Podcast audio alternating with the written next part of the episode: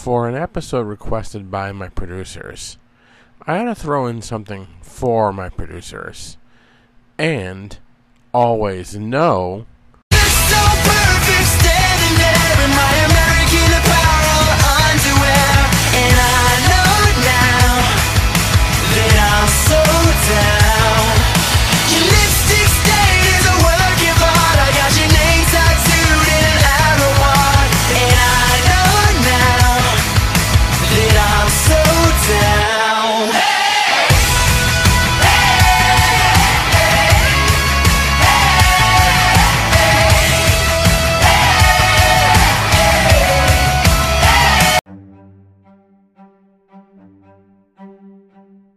It's a balmy, cloudless evening on March 8th, 2014, as all 227 passengers and 12 crew boarded the flight from Malaysia's capital of Kuala Lumpur, bound for its destination in Beijing. Little did they know they would never make it.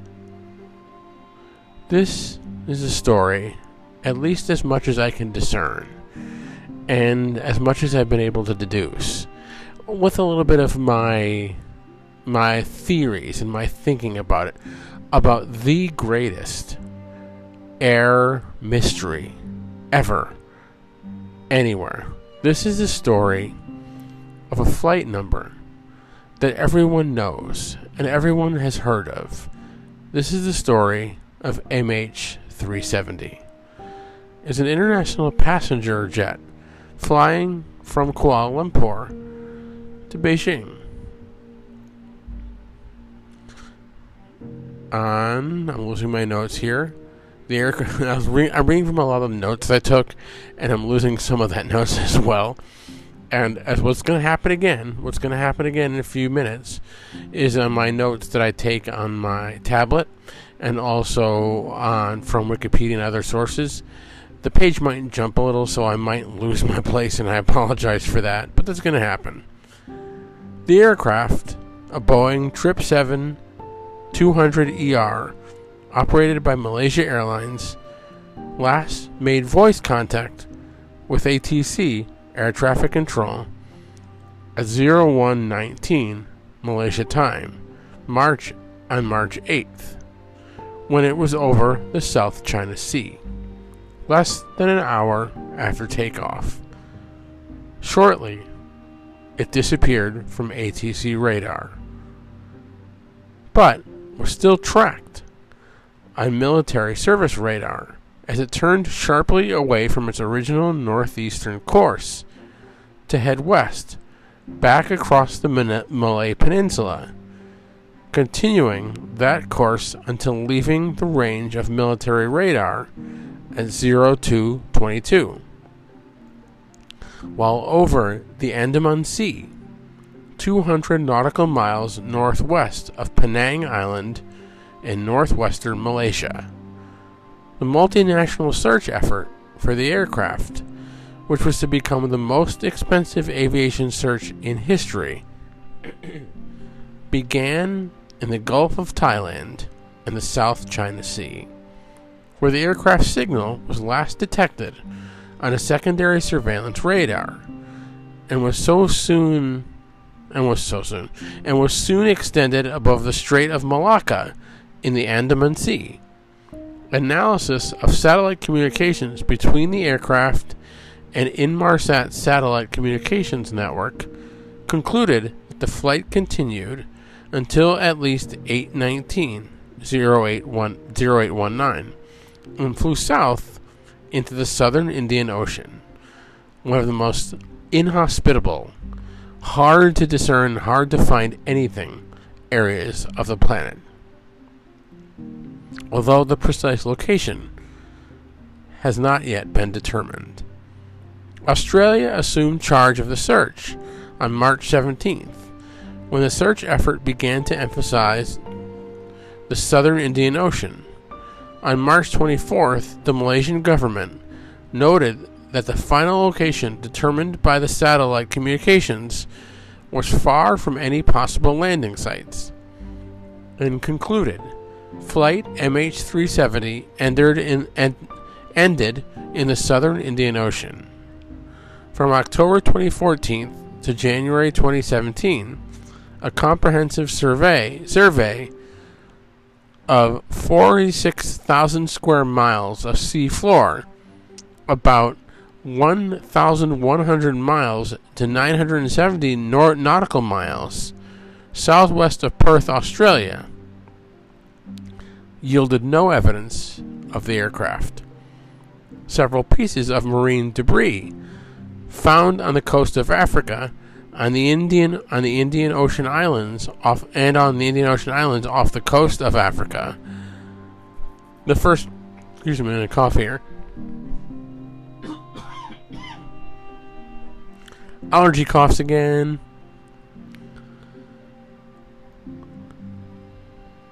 I'm lo- see. There's where I was talking about losing my place. Uh, first, first discovered on July 29th, 2015, on Reunion, the island Reunion, have all been confirmed as pieces of MH370. The bulk of the aircraft has not been located, prompting many theories about its disappearance. On January 22nd, 2018, a search by private U.S. marine exploration company Ocean Infinity began in the search zone around 35.6 degrees south, 92.8 degrees east. The most likely crash site, according to the according to the drift study published in 2017. In a previous search attempt, Malaysia had established a, jo- a joint investigation team to investigate the accident, working with foreign aviation authorities and experts. Malaysia released a final report concerning MH370 in October of 2017. Neither the crew nor the aircraft's communication system relayed a distress signal, indications of bad weather, or technical problems before the aircraft vanished. Two passengers traveling on stolen passports were investigated, but eliminated as possible suspects. Malaysian police identified the captain as the prime suspect if human intervention were the cause of the disappearance, as many, many believe it has been. After clearing all others on the flight of suspicion over possible motives, power was lost to the aircraft satellite data, data unit SDU at some point between 0107 and 0203. The SDU logged logged onto Inmarsat's satellite communication network at 0225, which was 3 minutes after the aircraft had left the range of radar. Based on analysis of the satellite communications, the aircraft was postulated that to have turned south after passing north of Sumatra and the flight continued for six hours with little deviation in its track, ending, assumably, presumably, sorry, when its fuel had been exhausted. With the loss of all 239 on board, MH370 is the second deadliest incident involving a Boeing 777 and the second deadliest incident of Malaysian Airlines in Malaysian Airlines history, second to Flight 17 in both categories. Malaysia Airlines was struggling financially, a problem that was ex- exacerbated by the decrease of ticket sales after the disappearance of MH370, as well as the downing of Flight 17. The airline was renationalized by the end of 2014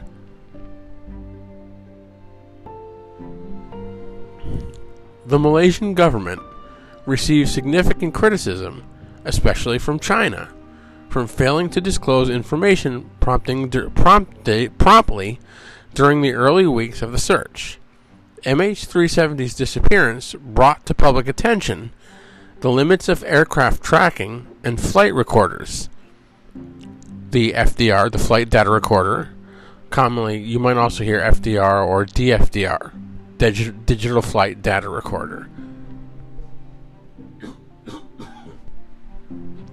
And the CVR, cockpit voice recorder, which I believe if a plane is submerged, both boxes have a pinger or have a uh, have a something on a pinger. That's the best way to say. It. I can't think of another word other than to say a pinger that works for 30 days. So either both boxes will emit a pinging sound for 30 days. Once 30 days are passed, the chance of finding them is nil. Flight 370's disappearance brought to public attention the limits of aircraft tracking and flight recorders. Then lost my place. In response to Flight 370's disappearance, the International Civil Aviation Organization adopted new standards for aircraft positioning, reporting over an o- reporting over open ocean, extended recording time for cockpit voice recorders, and starting from 2020, new aircraft designs will be required to have a means of recovering the flight flight recorders for the information they contain before they sink into the water. What a lot of the theories that has been posed because no one knows. One of the lot of theories that was posed was that there's no one knew, so they were thinking of different theories. Was fire a theory? They had quickly, well, not quickly, but they had quicker than normal. They had ruled that out. Nothing that had been, occurred on the flight had exhibited any characteristics of of scarring that would have scarred the plane. And nothing when the flight was in when the plane was in contact, nothing had exhibited characteristics of something burning on the on the plane. Uh, so that that was thrown out. Another one I thought was they could have thought was the hijacking. Could the plane have been stormed by terrorists or been hijacked? And they thought that that might have been possible when they were looking into the two, pe- the two people who I mentioned earlier who had gotten on the plane with stolen passports. They kind of put a little bit more theory and a little bit thought behind that. Uh, they eventually ruled that out as well. They didn't think that was possible. Now, according to what a lot of people have said in reports, and I want to say, at, I want to say at the time, Australian Prime Minister Tony Abbott. Um, I had seen several reports, and you'll see in a documentary I had posted in the podcast Facebook community that they talk about the the possibility um, that he said he might believe in the documentary. He said that the possibility that it was a murder suicide, a mass murder suicide. A lot of people who knew Captain Zaharie Ahmad Shah, a lot of people who knew him said, "This is I don't believe that." That is impossible. This never would have happened. This this this is not who he was. That's not who he is. No one can know that. No one really knows that or can know that for sure except Captain Shah. Although belief of what has happened kind of suggests that. Now, George Carlin, I'm going to censor this a little bit. George Carlin said, "When when you're not paying attention, it, the, he he made a joke. Well, it's you know it's the quiet ones you got to watch. Well, if you're not paying attention, or while everyone's looking at the quiet one, a noisy one will frickin' kill you. So, George Carlin made that joke, but it's also to say that while everyone's looking at the quiet ones or ruling out the quiet ones, he's not this, he's not that. By thinking that way, you may be ruling out something that one is either glaringly obvious that you're missing, or by saying he's not this, he's not that, you had. You're completely throwing it out. You're completely ruling it out. And what they think about the mass murder suicide, as you'll see in the documentary, was that there was enough, there was something going wrong with Captain Shah. Um, that they didn't, something had happened to him that after a certain period of time, while the flight, after the flight had taken off, when it headed out on its normal course towards Beijing, uh, the communications satellite, the satellite, the communications was switched off. That indicates that something. It wasn't that something happened to the plane that switched that caused that to be deactivated. It's the indication is that something manually switched it off. It was actually turned off. So that indicates to people who investigate. If I know you're thinking just what I thought. Whoa. So a lot of that indicates to me and to a lot of people who investigate it um, that this was intentionally done. That Captain Shah disconnected the communication, the satellite, the the connections with with ATC. He visit intentionally turned it off. Now, what all investigations of every plane, not just MH370, what all investigations of every plane has said is that you can switch off whatever communications that you want. You can disconnect whatever mm, communications that you want. And somehow the plane is still going to maintain contact with something, whether it's through Inmarsat or whether it's through other satellites or military, whatever. It's going to communicate somehow in some way. So there's going to be some way that the plane will let something know where it is. Um, and that is out of the pilot's control. Uh, It's out of the pilot's. Pilots don't know about that. Well, maybe they do. They just they have no connection to it or can't control it. Um, so the plane after after a certain amount of times, planes' engines emit a signal, or they ma- they emit a sound or something to Inmarsat and to other satellites in the area that tell them where the plane is. So they can tell from as the plane was crossing over the Andaman Sea, it the it was still emitting signals, and it was still and the engines were still emitting signals that created as it flew, it created what's called arcs, or in this case, in the case of MH370, seven arcs around from where the plane was, and they could tell where the plane was traveling at those times throughout those seven arcs. So as the plane was was going into the southern Indian Ocean or going towards the southern Indian Ocean through Inmarsat and other and other satellites, they could tell where the plane was. Now, when it got to a certain, I believe when it got to the seventh arc, I want to say when the plane got to the seventh arc, something happened where it lost what they think happened was by the time the plane reached the seventh arc, it lost fuel. It started to lose fuel and it started to lose power. And it was no longer transmitting signals to Inmarsat and other satellites. So they think at that point in the seventh arc, it stopped.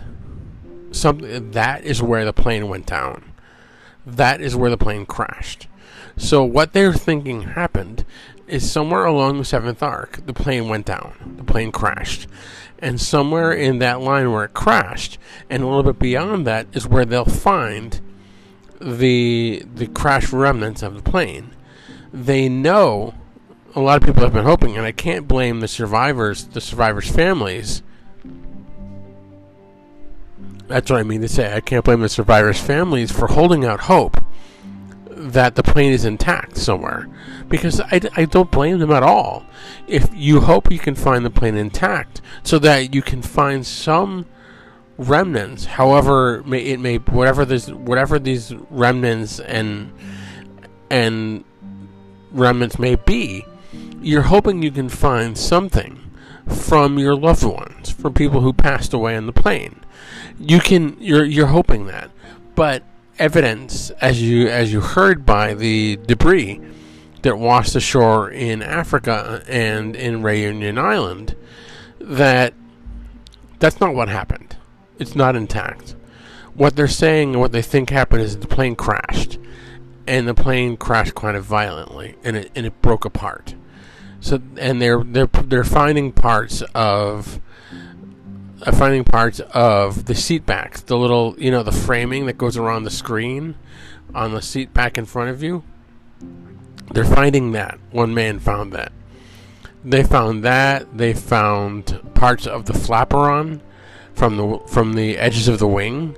They found things like that, and that's telling them the plane is not in one piece. You're looking for debris, and a lot of situations and a lot of things have occurred. Now, can I say definitively that Captain Shah committed committed suicide and committed mass murder and suicide? I I can't I can't definitively you know pound my fist and say yes, this is the result, this is what happened because I don't know. I don't have enough evidence. While there is mounting evidence against Captain Shah, there is there isn't enough evidence for me to, like I said, to pound my fist and say yes, this is hundred percent what happened because I just don't know. I don't have enough evidence, and there's but everything that leads up to that point and everything that that detail gets you to that point makes you think yes this is what happened this is what occurred to arrive at that point the communications were switched off um, every every documentary that I've seen and every research and stories that I've done are detailed about this event details what he was doing was intentional whatever I, ca- I don't know the man. I never I never heard of him, never knew him.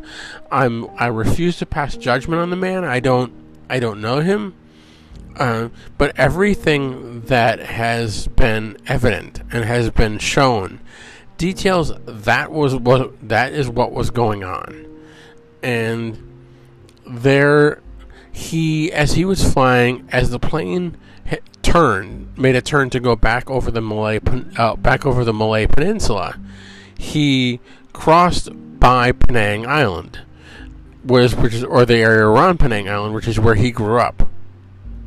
And what he did, what it says, what what what detail shows what he did was he dipped the plane's wings, kind of like an aerial salute to to an area to to to the place you're going past that you're flying past. He dipped his wings so that he could see Penang Island, and that is viewed that was viewed as as his farewell, his salute to Penang Island.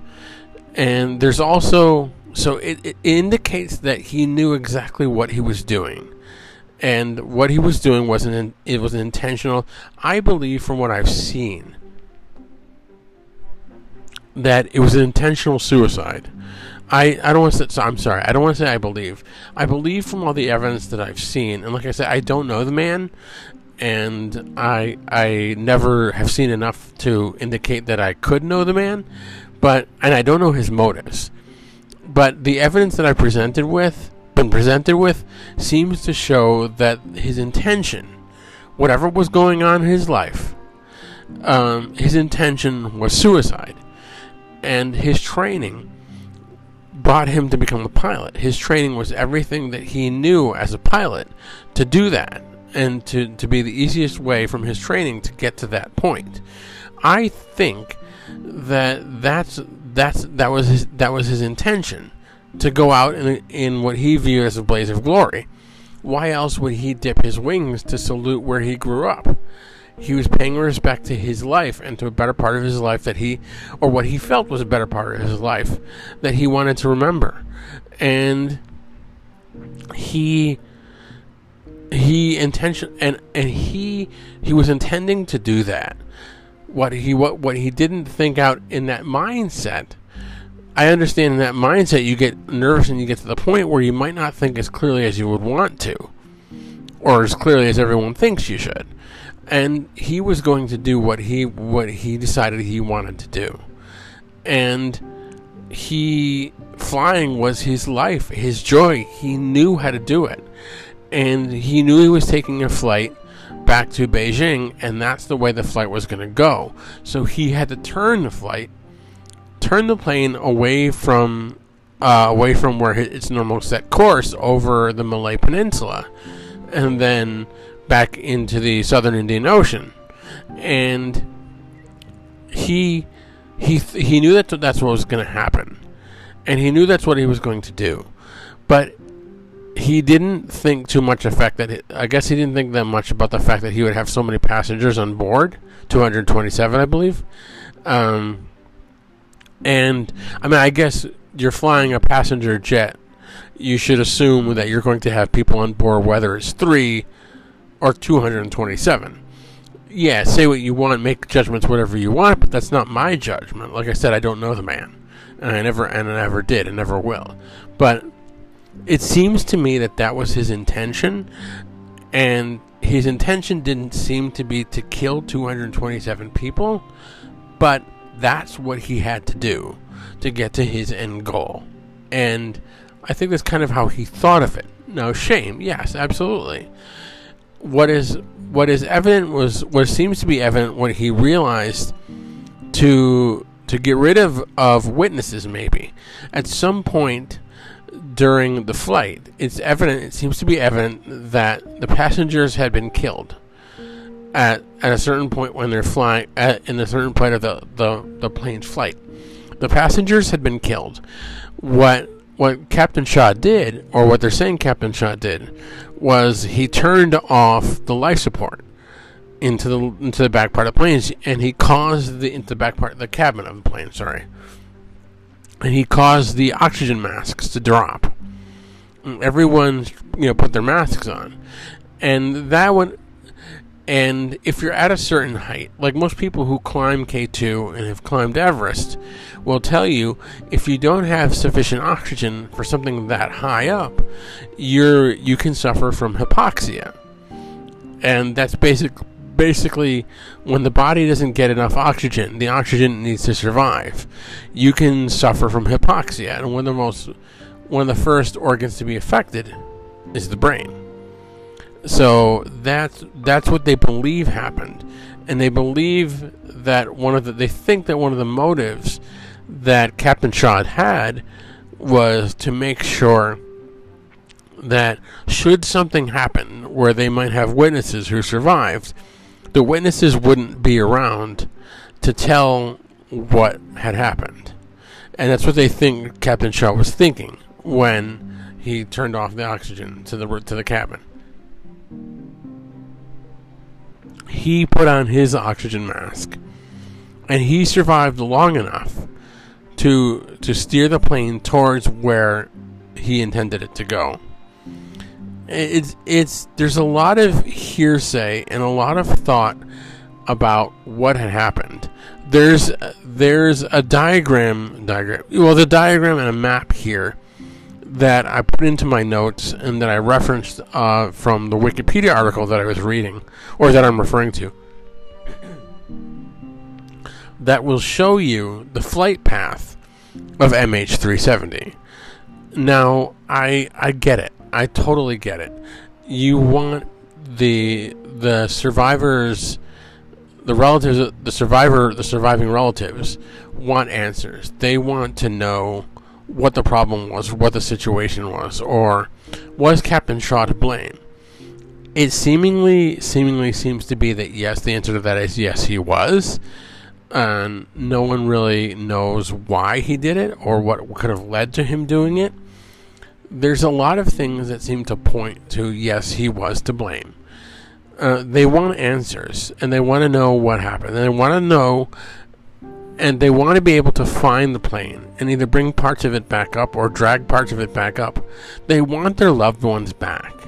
And if they can't have their whole bodies back, they want pieces of them. They want jewelry. They want rings. They want something.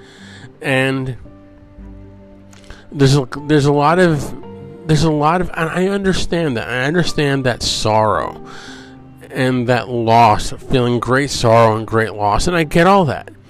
I'm wondering though, since this is such an enduring mystery, and such an enduring thought. Not only what do you think happened, you can post in the podcast Facebook community. You can also email myself and the producers, uh, unctifiasco at gmail.com, and let us know kind of your thoughts on the disaster. What do you think might have happened? There's a lot of psychology that goes into why Captain Shah did what he did.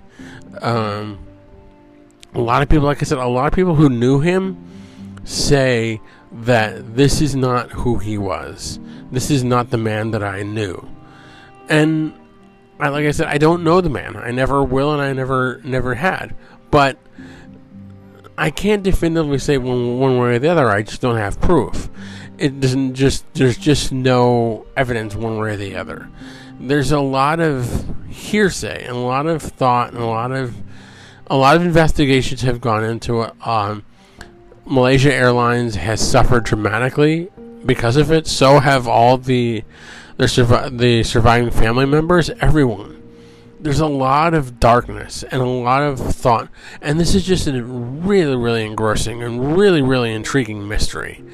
And I can't get into it enough. I can't get as much into it as I would like because there isn't as much time in any episode. But I hope it was interesting enough, and I can get into it as much as I have. It's just, it's just really cool. So thank you all for listening. Thank you all so much. Stick around for a little more in the end here.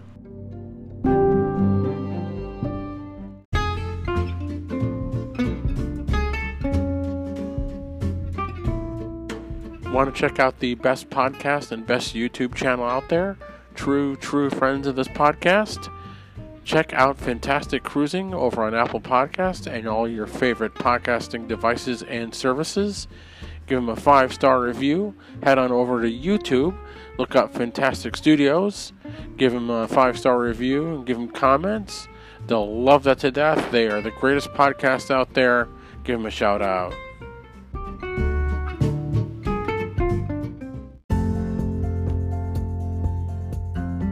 Want to check out the best travel vlogger and videos anywhere? Go to Atlantic City, Disney, Six Flags, all along the Atlantic City boardwalk, and go to Vegas. Check out the New York channel, N U Y A W K, on YouTube. You will be thoroughly impressed and thoroughly entertained. You will love every second of what you're seeing go to YouTube and check out N U Y A W K. You'll love what you're seeing. You'll enjoy every second of it.